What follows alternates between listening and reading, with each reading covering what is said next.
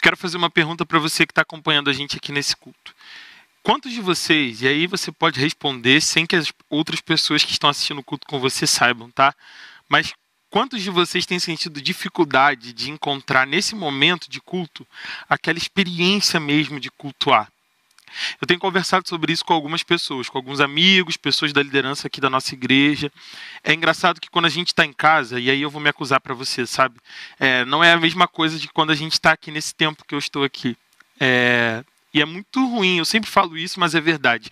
É muito ruim falar virado para uma câmera e vendo todos esses bancos aqui, onde geralmente a gente consegue ver os nossos irmãos todos os domingos, aqui desse lugar de onde eu estou, quando a gente tem os nossos cultos, as nossas celebrações, é claramente muito diferente. É, se por um lado a curva da, da, dos números de pessoas que são infectadas pelo coronavírus, a curva ainda não achatou aqui no Brasil, alguns estudiosos das mídias sociais têm dito que a curva das lives no Instagram, no YouTube, tem caído. Você deve se lembrar que quando tudo isso começou, nós estávamos celebrando a quantidade de lives que a gente tinha, de cantores, de igrejas, de todos os lugares.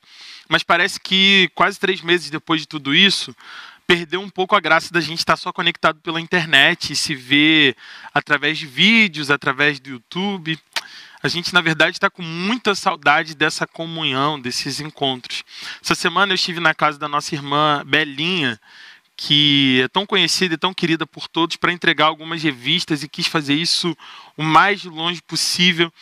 E ela veio me falando o quanto ela tem sentido falta de estar com os irmãos aqui nesse lugar, quanto é difícil não estar celebrando junto, como a gente geralmente fazia.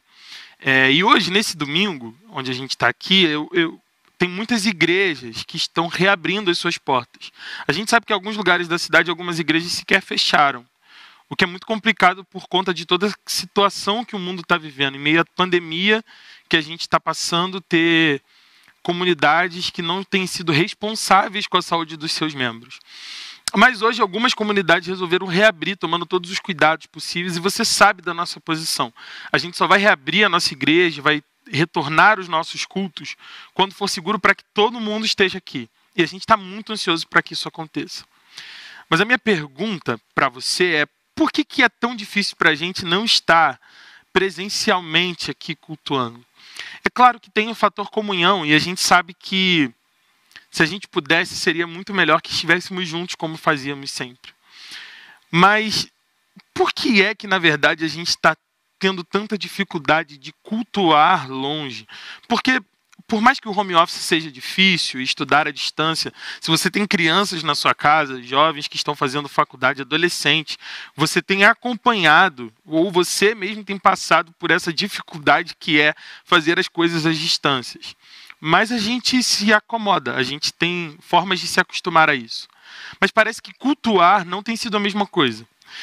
E eu tenho me perguntado sobre isso desde que a gente entrou nesse período da quarentena, do, de como é que a gente vai lidar com isso. E eu consigo observar que essa não é uma questão só nossa, não é uma questão só do nosso tempo. É claro que a gente está vivendo isso pela primeira vez em toda a história. Não houve um outro momento em que o mundo inteiro precisasse ficar confinado em suas casas. E glória a Deus pela vida das nossas igrejas, sabe? Eu sei que muitas igrejas não conseguiram nesse momento levantar todo o aparato que a nossa igreja, graças a Deus, tem. A gente louva a Deus pela vida dos nossos irmãos que trabalham aqui na multimídia, o Braga com toda a sua equipe, o Rafael com toda a equipe de som. É maravilhoso fazer parte de uma comunidade que tem todo o aparato para poder continuar o trabalho da igreja online. A gente tem conseguido se encontrar com os adolescentes às terças-feiras pelo Instagram, pelo Zoom. Os jovens também têm se encontrado nos seus pequenos grupos nas sextas-feiras. A gente tem tido os nossos cultos nos sábados. A gente sabe que vários outros departamentos da igreja continuam se encontrando online e é muito bom a gente poder continuar conectado. Mas a gente sabe que esse momento de culto com todo o trabalho que vem sendo feito, ainda é diferente dessa experiência presencial. E eu fico pensando que, na verdade, isso é uma coisa do ser humano. Você sabe que, por conta do pecado, Deus não podia habitar nas pessoas. E quando Moisés estava com o povo no meio do deserto, eles sentiam essa necessidade da presença constante de Deus. E Deus deu as medidas para que o tabernáculo fosse criado a Moisés, e aí Moisés convocou todo o povo para trazer elementos para que o tabernáculo fosse criado. E essa era a maneira como o povo tinha de ter um lugar para que a presença de Deus pudesse se manifestar. E assim era, no meio do deserto, eles se movimentavam de um lado para o outro, levavam as suas tendas, e assim também a tenda do tabernáculo, a tenda da presença do Senhor, ia sendo levada por onde eles passavam. Quase 300 anos depois, o rei Davi constrói a sua casa, o seu palácio para si, e muito constrangido, fala: bem, não é possível que eu more numa casa tão bela, num palácio tão bonito, e a presença de Deus chegue numa tenda. Talvez seja o momento de construir um templo. E Deus, e Natan aprova aquilo, depois Natan fala assim: olha, Davi, Deus falou para mim aqui que não é para você construir templo nenhum, isso vai ficar para o seu filho, mas parece que Deus não estava é, muito preocupado com esse negócio de local. Mas Davi certamente estava. E passou isso para o seu filho Salomão. A gente sabe da história. O templo de Salomão foi construído pelo filho do rei Davi, o rei Salomão, e era aquele templo suntuoso que demorou anos para ficar pronto, que precisou de materiais que vieram de todo mundo e com certeza era um lugar que mostrava toda a glória a partir daquela construção. Mas logo depois que o rei Salomão morre, o povo acaba sendo levado para o exílio. E antes do povo ser levado para o exílio, você sabe que existe uma grande divisão. Na verdade, depois do rei Davi e do rei Salomão, o reino do norte e o reino do sul se dividem. O reino do norte, que é Israel, composto por, pelas tribos, eles têm como sua capital Samaria. E Samaria acaba se tornando esse centro, essa capital para essa parte do reino do norte. Assim como o reino do sul, que é o reino de Judá, tem Jerusalém por capital. E nesse momento em que o povo do Reino do Norte é levado para o seu exílio, eles perdem o contato que tinham com o templo. Você sabe que o judeu tem essa tradição de ir ao templo. Eles iam com menos frequência do que a gente. Tem aquele momento de uma vez ao ano ir para o templo. Você deve se lembrar lá na história de Jesus, quando Jesus tem 12 anos, que os seus pais o levam ao templo, naquele rito como eles sempre faziam antes. E assim também os judeus tinham o seu ritual do templo, mas nesse momento em que eles estão na, no seu exílio, eles sequer podem ir ao templo. Tem uma imagem desse momento exílico que é muito emblemática para mim, que é do profeta Daniel, que se volta da sua janela três vezes ao dia para Jerusalém para fazer a sua oração ao seu Deus. Era como se aquele lugar do templo, aquele lugar ali, fosse um lugar especial tão especial que de onde ele estivesse, ele se virava para a direção daquele templo para então fazer as suas orações. A gente tem isso dentro da gente, a gente escolhe lugares para que a gente coloque como símbolo. Talvez você tenha alguma coisa assim com o lugar onde você nasceu, a casa onde você cresceu, com seus pais, onde eles viveram. Talvez um lugar onde você esteve numa viagem, um restaurante preferido. A gente tem essas coisas, o lugar do primeiro encontro. A gente guarda lugares como símbolos. E esses símbolos, de alguma forma, comunicam algo especial para a gente. Mas você sabe que Deus nunca precisou de templos, de lugares feitos de concreto, de qualquer outro material, para que ele então pudesse habitar.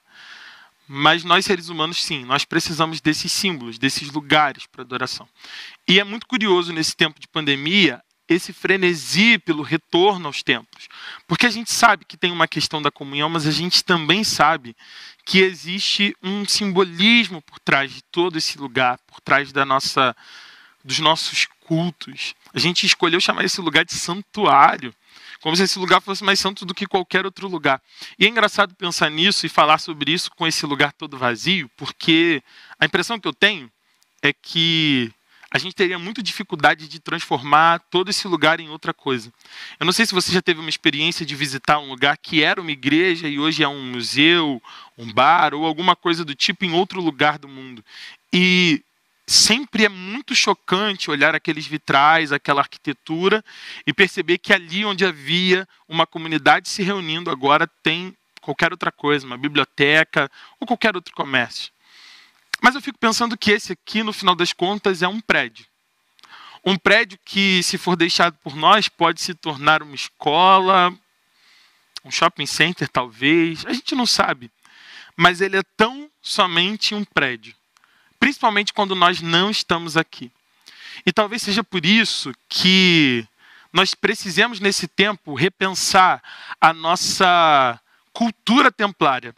A cultura que a gente tem de que esse lugar aqui é a régua da nossa adoração e da nossa prestação de culto a Deus. Como se fosse possível somente cultuá-lo quando estamos aqui. A gente se acostumou a ter esse lugar como um lugar que firma as nossas experiências contínuas com Deus e com a nossa comunidade. É que é, você sabe como é que é isso. É como quando a gente não encontra alguém depois de algum tempo e essa pessoa finalmente vem à igreja e aí a gente escolhe usar aquelas péssimas palavras de nossa, como você estava sumido, que bom te encontrar aqui. Como se a vinda a esse lugar então pudesse resolver todos os problemas e todos os pecados que nós temos. Mas esse lugar aqui é tão somente um prédio. E o que, é que a gente faz para então encontrar esse espaço da adoração durante esse tempo da pandemia? O que, é que a gente faz para se sentir novamente conectado com Deus aí onde nós estamos? Aí onde você está, aqui onde eu estou, onde estivermos. Mas como eu falava há pouco com você sobre essa divisão do Reino do Norte e do Reino do Sul, e quando o povo do Reino do Norte é levado para o exílio, é nesse momento que esses judeus que moravam aqui os que tinham como capital a Samaria, esse povo da parte do norte de Israel, eles passam a se misturar com os povos do exílio, com os povos que de alguma forma os dominaram. E a visão que o pessoal do Reino do Sul tem é que esse pessoal se contaminou. Eles foram para o exílio e no exílio eles encontraram novas tradições das quais eles se apoderam, das quais eles começam a viver. E o povo que está aqui em Jerusalém, o povo que está aqui no Reino do Sul, começa a olhar para esse povo que foi exilado e começa a falar assim: bem, vocês se misturaram, vocês se tornaram uma espécie de pessoas que esqueceram das suas tradições. Vocês são pessoas que, porque foram levados de onde estavam, passaram a amar menos o seu Deus. À medida que vocês vão se esquecendo da sua tradição, à medida que vocês param de assistir os cultos, à medida que vocês estão distantes, vocês se tornam de quase que uma outra categoria. E é daí que começa esse racha entre judeus e samaritanos. É por conta dessa história do exílio, por conta das tradições que um consegue manter, ou mantém do seu jeito, e o outro não consegue, pelo olhar de quem está aqui. Mas o tempo passa,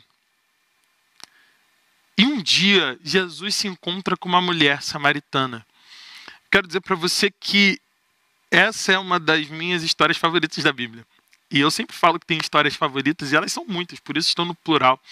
É uma das minhas histórias favoritas na Bíblia, um diálogo emocionante que está contido lá em João 4. Uma mulher samaritana, muito tempo depois disso, muito tempo depois do exílio, quando Jesus já estava no meio deles, se encontra com ele ele, Jesus, e eles têm uma conversa muito diferente. Diferente porque, embora Jesus fosse judeu, ele chega falando de forma tão tranquila com aquela mulher. Ele permite que aquele encontro seja um encontro entre duas pessoas, independente de raça, independente de sexo, são só duas pessoas que se encontram no poço e Jesus pede que aquela mulher lhe dê de beber. E ali se inicia um diálogo muito bonito que eu encorajo você a lê-lo de forma integral. Mas há uma pergunta que essa mulher faz que tem tudo a ver com isso que eu estou falando aqui. Sobre a dificuldade e a necessidade que nós temos de manter tradições, lugares, essa questão templária da qual eu estava falando com você. Ela pergunta a Jesus qual é a maneira que ela deveria de que maneira era certo adorar. Essa leitura está lá em João 4. Eu vou ler com você isso aqui. João 4, a partir do versículo 20. Se você tem uma Bíblia aí perto de você, pega essa Bíblia para você poder acompanhar esse texto. E eu quero ler um pouco sobre o que acontece nesse diálogo de Jesus com essa mulher. A partir do verso 20, olha que interessante o que acontece aqui.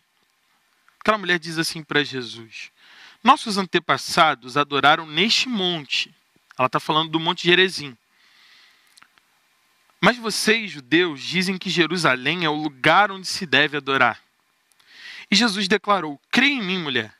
Está próxima a hora em que vocês não adorarão o Pai, nem neste monte, nem em Jerusalém. Vocês, samaritanos, adoram o que não conhecem. Nós adoramos o que conhecemos, pois a salvação vem dos judeus. E é muito brilhante isso aqui, porque Jesus é Jesus, por mais estranho que isso possa parecer numa declaração, Jesus era Jesus, mas Jesus era judeu também. Jesus está dentro de um contexto cultural. E quando ele se encontra com essa mulher samaritana, ainda que ele tenha compaixão dela, ainda que ele fale com ela de maneira humana e a trate como ela merece ser tratada, como mulher, como pessoa, como alguém que tem dores, que tem carências, que tem dificuldades, Jesus coloca: olha, vocês samaritanos não sabem o que adoram, porque na verdade vocês se perderam nas tradições de vocês. Mas nós judeus sabemos. A salvação vem dos judeus. Nós adoramos o que conhecemos, pois a salvação vem dos judeus. E aí no versículo 23, Jesus diz uma coisa maravilhosa. No entanto, está chegando a hora, e de fato já chegou, em que os verdadeiros adoradores adorarão o Pai em espírito e em verdade. São estes os adoradores que o Pai procura. Deus é espírito, e é necessário que os seus adoradores o adorem em espírito e em verdade.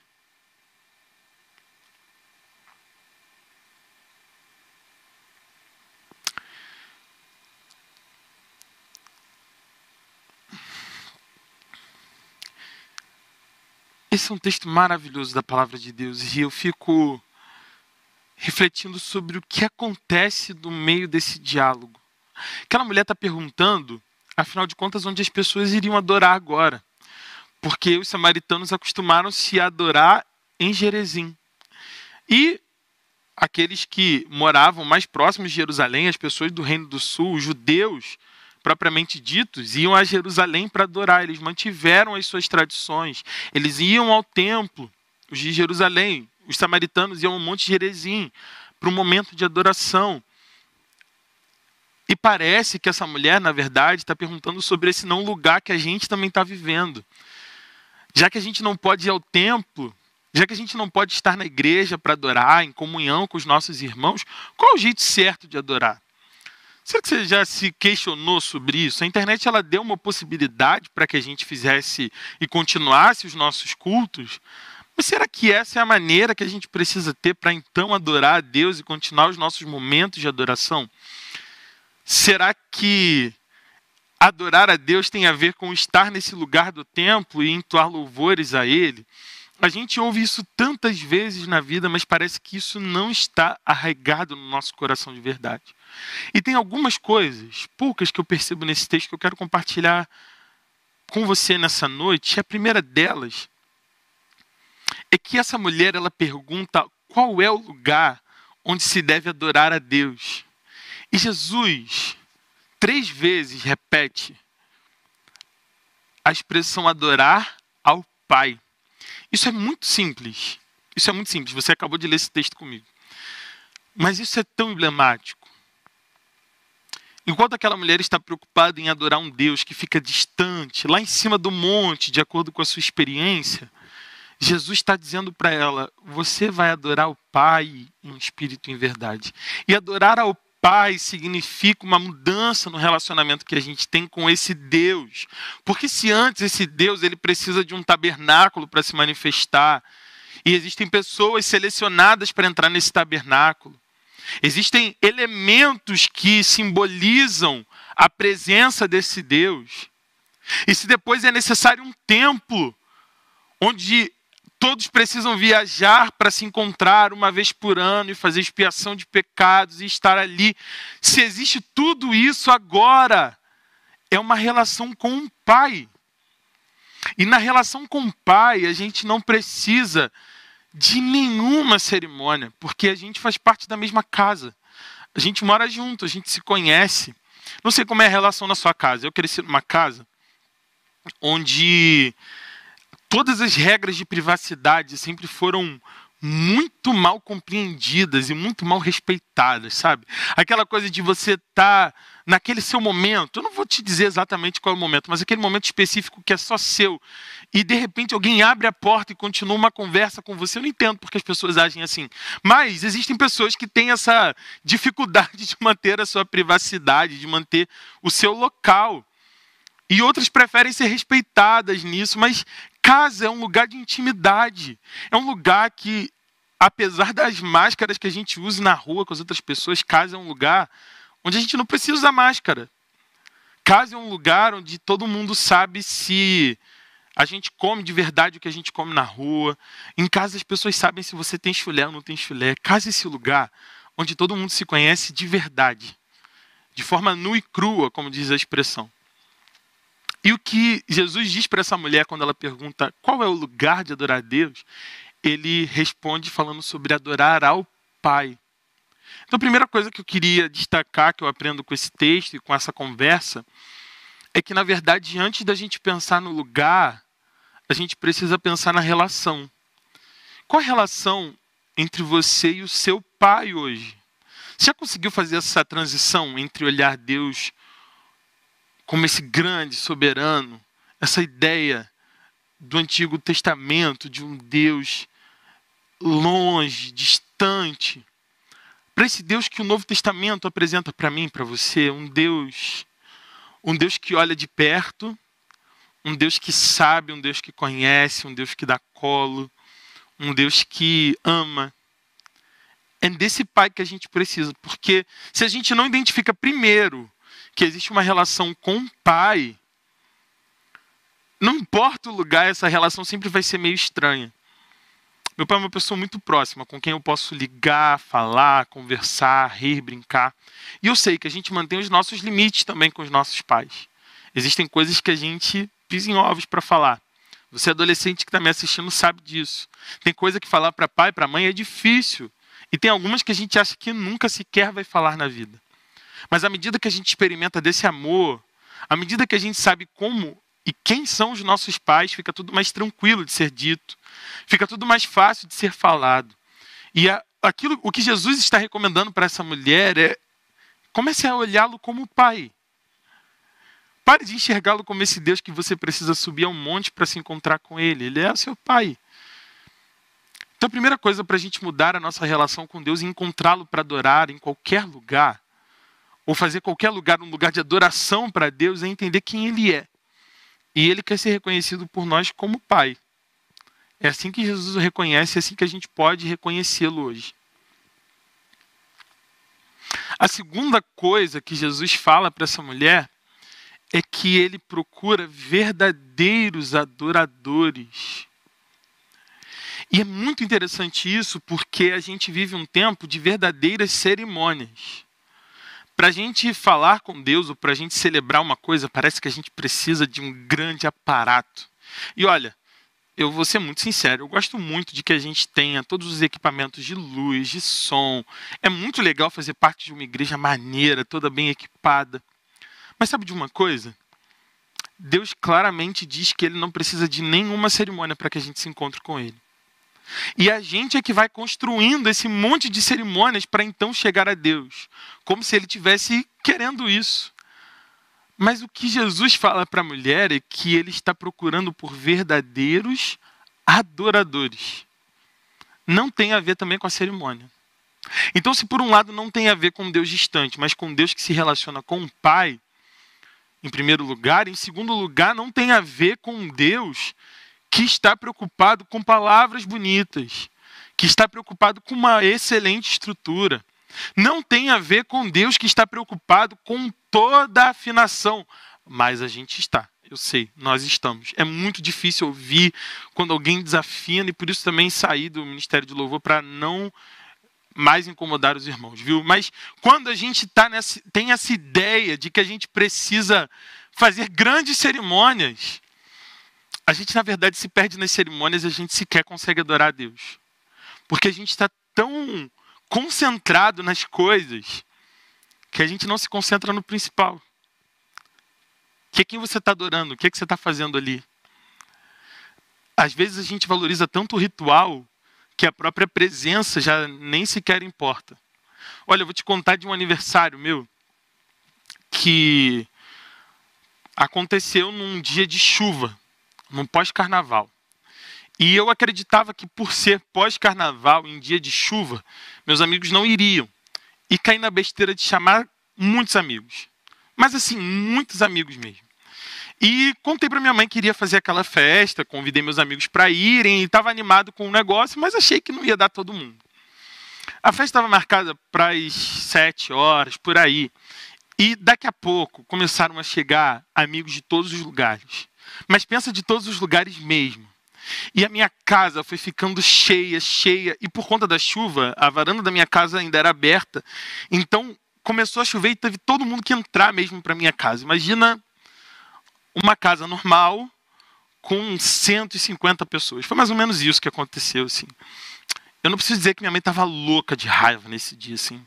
E, e meus amigos trouxeram videogame e foram botando na sala e passando com os tênis sujos, da, da, né, choveu, então a galera veio entrando e trazendo para o tapete da sala da minha mãe aqueles pés sujos, e montando videogame, todo mundo brincando, uma coisa. E a minha mãe ficou estressadíssima e teve uma hora que ela passou por mim na festa. e ela veio na minha direção e falou assim: nunca mais marque festas suas na minha casa. Eu via a, a, braveza da minha mãe naquele momento quando ela falou aquilo comigo. E eu rio hoje disso, porque depois disso a gente já fez outras festas e ficou tudo bem, tá tudo tranquilo, né, mãe? Tá tudo bem. Mas quando isso aconteceu, cara, eu estava tão preocupado em que todo mundo estivesse bem, houvesse comida para todo mundo, que eu não tinha planejado que ia estar lá, e queria tanto que ninguém quebrasse nada na minha casa que eu não comemorei aquele aniversário.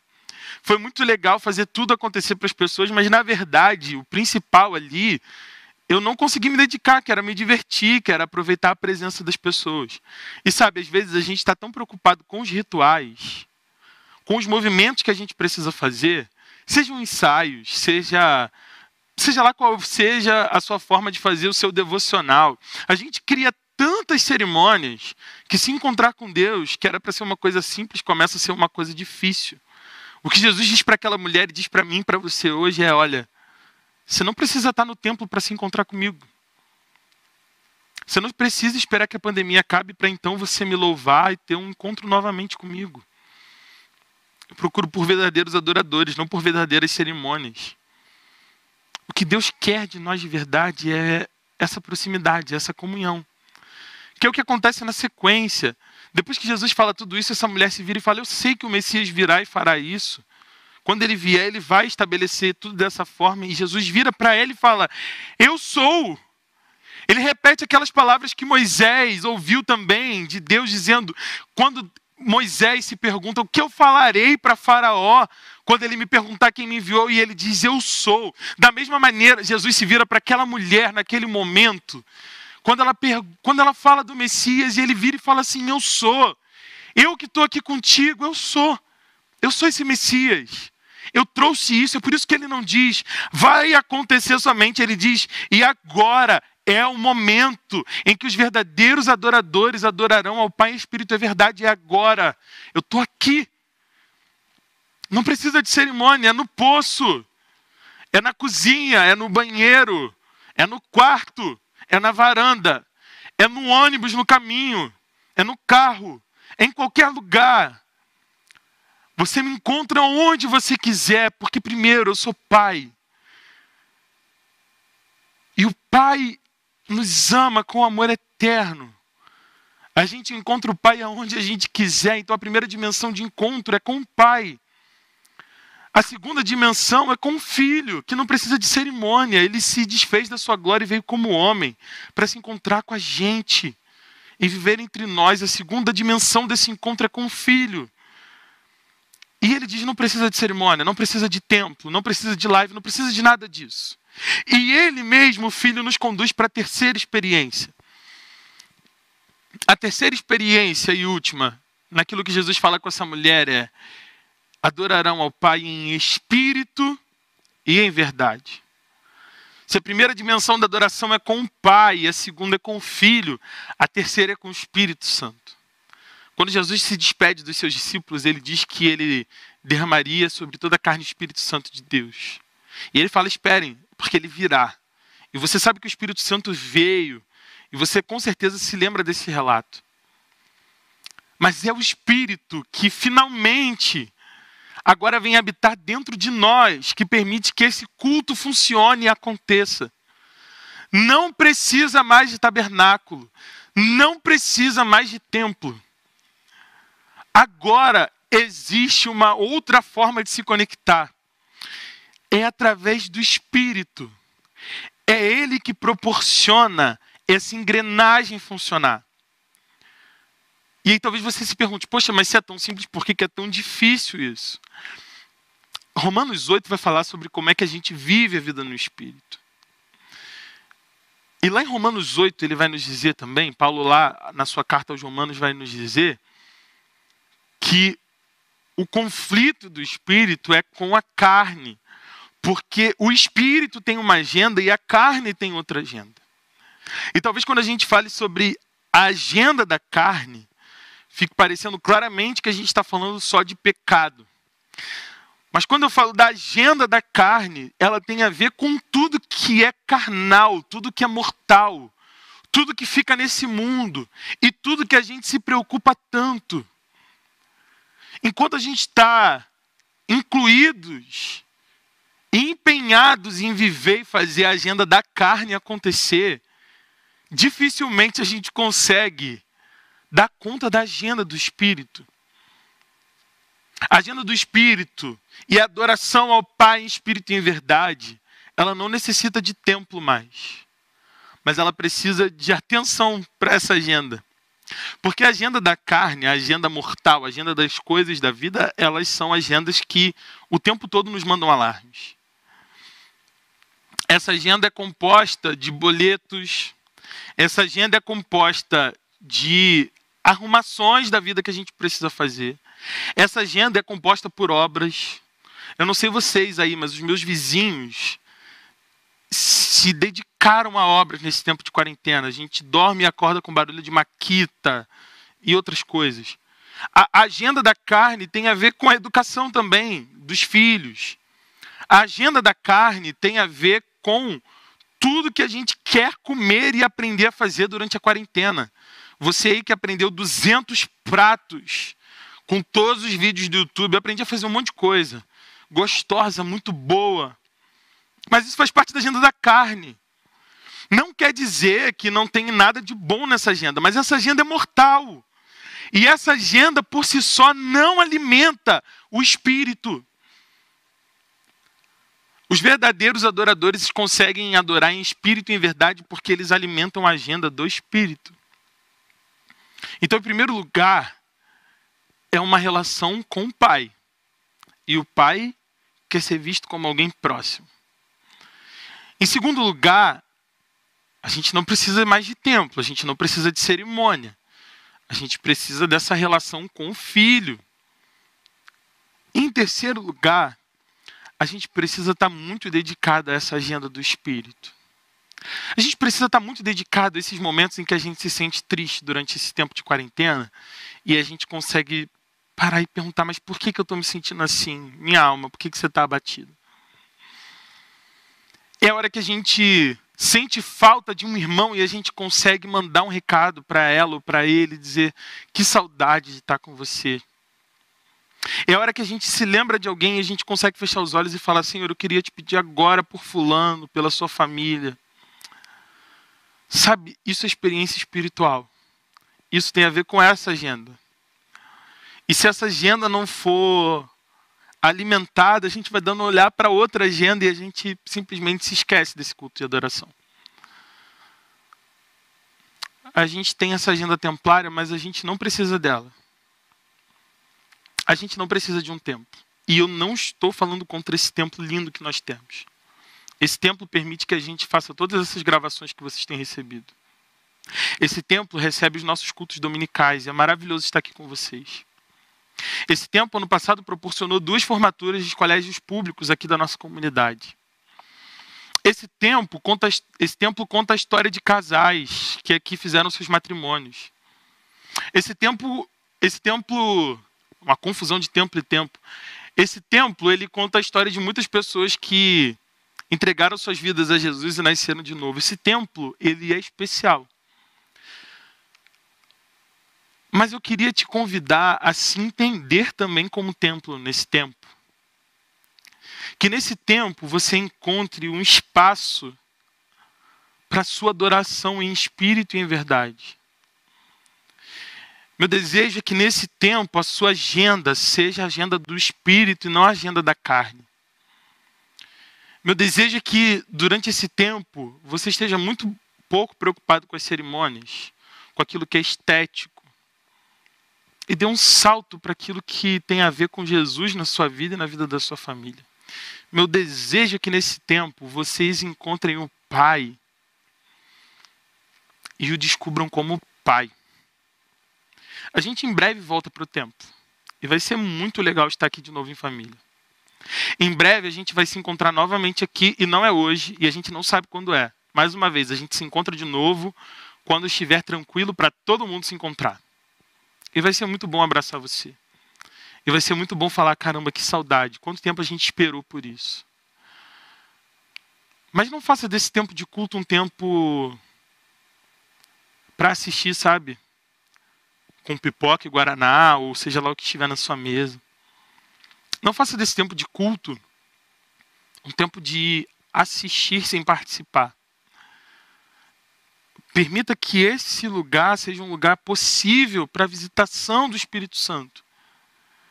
Permita que a agenda da carne esteja desligada para que você esteja ligado com o seu espírito.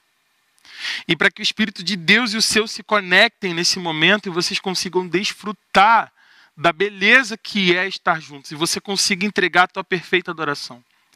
Que não depende de domingo sete horas ou nove horas da manhã, que não depende das músicas que estão sendo tocadas, que não depende dos cultos que estão no YouTube. Depende de uma comunhão entre você e a Trindade, aí onde você está. Que assim como Daniel, no meio do exílio, se voltava para o templo em Jerusalém e conseguia fazer as suas orações e assim mantinha a sua conexão. Você não precisa virar aqui para a praça seca onde você está da sua janela mas que você, aí no seu momento de exílio, aí no seu momento de confinamento, consiga criar espaços para que a presença do Deus Pai, do Deus Filho do Deus Espírito Santo visitem você e a sua casa. Meu desejo é que seu coração esteja sensível a essa palavra. E olha, eu quero terminar dizendo o seguinte: talvez você esteja assistindo a gente pela primeira vez ou por outras, eu não sei. Talvez você esteja assistindo a gente aqui e você nunca teve uma experiência com o Pai, com o Filho com o Espírito Santo.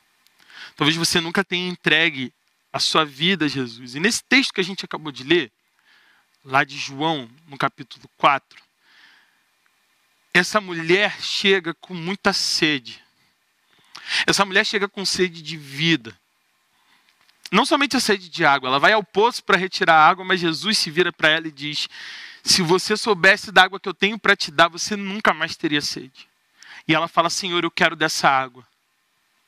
E ela sai dali entendendo que essa água é o próprio Jesus. Jesus está ali para transformar de uma vez por todas a vida dela e saciar todas as sedes. Todas as sedes da agenda da carne daquela mulher. Todas as sedes que ela precisava o tempo todo continuar correndo atrás para poder saciar. Jesus diz: o dia que você se encontrar comigo verdadeiramente, a tua sede acaba de todas essas outras coisas.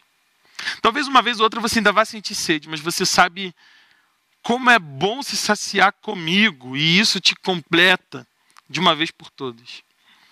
Hoje, da mesma maneira, Jesus abre esse espaço para você perto do poço. Talvez você tenha vindo aqui para saciar a sede da sua ansiedade, Talvez você entrou nessa live, entrou nesse culto, porque alguém simplesmente mandou o culto e você queria saciar o desejo do seu amigo de que você assistisse alguma coisa. Talvez você entrou aqui nessa live para para ver uma pregação da palavra, porque talvez você me conheça, conheça o pastor Novaes, que é o pastor dessa igreja, e não está conosco hoje. Talvez você tenha entrado aqui por vários motivos, eu não sei qual é a tua sede. Mas Jesus sabe. Tanto sabe que veio até essa live, fez dessa live o poço, para dizer para você hoje: olha, eu tenho água da vida para você. Eu tenho água para saciar a tua sede. E a régua que alguém costumou usar algum momento de que estar com Jesus era estar nesse templo, essa régua já acabou há muito tempo. Talvez você diga, eu não tenho a menor condição de viver e quando a vida voltar ao normal ir para a igreja, estar nesse lugar. Deixa eu te dizer uma coisa. A régua de Jesus há muito tempo atrás para os seus discípulos foi: entra no teu quarto, tranca a porta e ali no secreto faça a tua oração e o teu pai que te vê em secreto te recompensará. As recompensas de Jesus não vêm porque a gente entrega o dízimo. As recompensas de Jesus não vêm porque a gente tem um cargo bacana na igreja. As recompensas de Jesus vêm quando a gente está no secreto. E quando a gente cultiva espaços no secreto com Deus. Assim como naquele poço só havia Jesus e aquela mulher, os discípulos tinham ido comprar comida. Da mesma maneira, quando estamos só nós e Jesus, a gente pode aproveitar de coisas maravilhosas na Sua presença. E aí a gente até esquece de querer algumas coisas da agenda da carne. Porque nesse lugar secreto existem recompensas tão maravilhosas que a gente deixa para lá algumas outras que a gente achou que queria. Jesus está convidando a mim e a você para esse lugar secreto, onde a gente tem espaço para dialogar, para comungar, para ser família, para ouvi-lo e para também dizer. Se você hoje nessa noite quer entregar a sua vida a Jesus, olha, diz isso para a gente aqui agora. A gente tem os comentários, a gente tem QR Code, a gente tem tanta coisa aqui. Eu queria que você utilizasse qualquer um desses espaços para dizer: Olha, eu quero beber dessa água que Jesus me oferece. Eu estou angustiado nesse tempo de quarentena e eu quero experimentar disso. Talvez você que esteja nos acompanhando, seja dessa igreja ou de qualquer outra, e está esperando um momento, está experimentando momentos de angústia, momentos difíceis, assim como aquela mulher sofria e estava passando. Eu quero convidar você também a nesse momento, aí onde você está, onde quer que você esteja, fechar os, fechar os teus olhos. Coloca diante de Deus a tua situação e fala: Senhor, eu quero me saciar da tua presença. No meio desse caos, eu quero te encontrar aqui onde eu estou. Eu entendi nessa noite que para me relacionar contigo eu não preciso de templo, eu não preciso de programação, eu não preciso de lives. Para me relacionar contigo, eu preciso de um espírito que está interessado em se conectar com o teu. Eu preciso de um espírito que esteja disponível para que a gente tenha uma relação. E eu quero colocar o meu espírito, Senhor, nessa noite à tua disposição. E eu quero orar por você agora. Paizão, obrigado por essa noite. Obrigado porque a tua palavra ela sempre traz coisas novas para gente.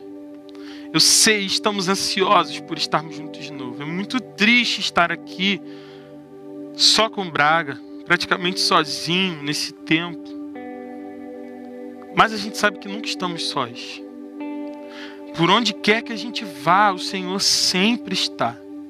O Senhor sempre está.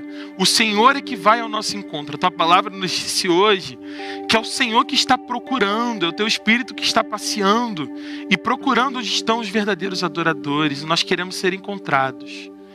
E queremos ser encontrados, Senhor, pelo teu amor, pela tua presença, pela tua paternidade sem cerimônias, sem palavras difíceis, de forma muito simples, queremos te adorar na nossa casa, queremos que esse lugar, a nossa sala, nosso quarto, onde quer que a gente esteja, seja um lugar gostoso para a tua presença, seja um ambiente para a gente sentir o Senhor perto. A gente quer experimentar isso.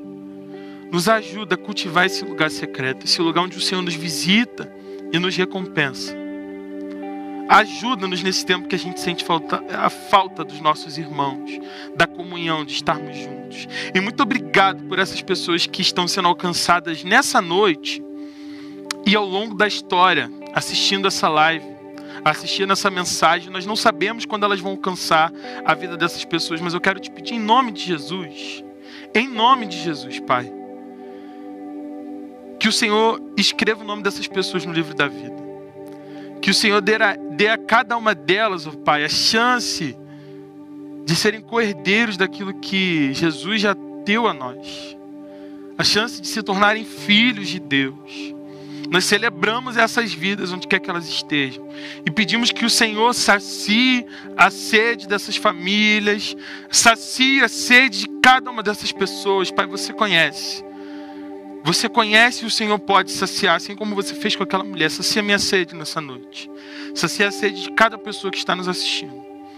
E em nome de Jesus, leva-nos a esse lugar secreto onde a gente pode te encontrar. É a oração que a gente faz ao Senhor em nome de Jesus. Amém e amém.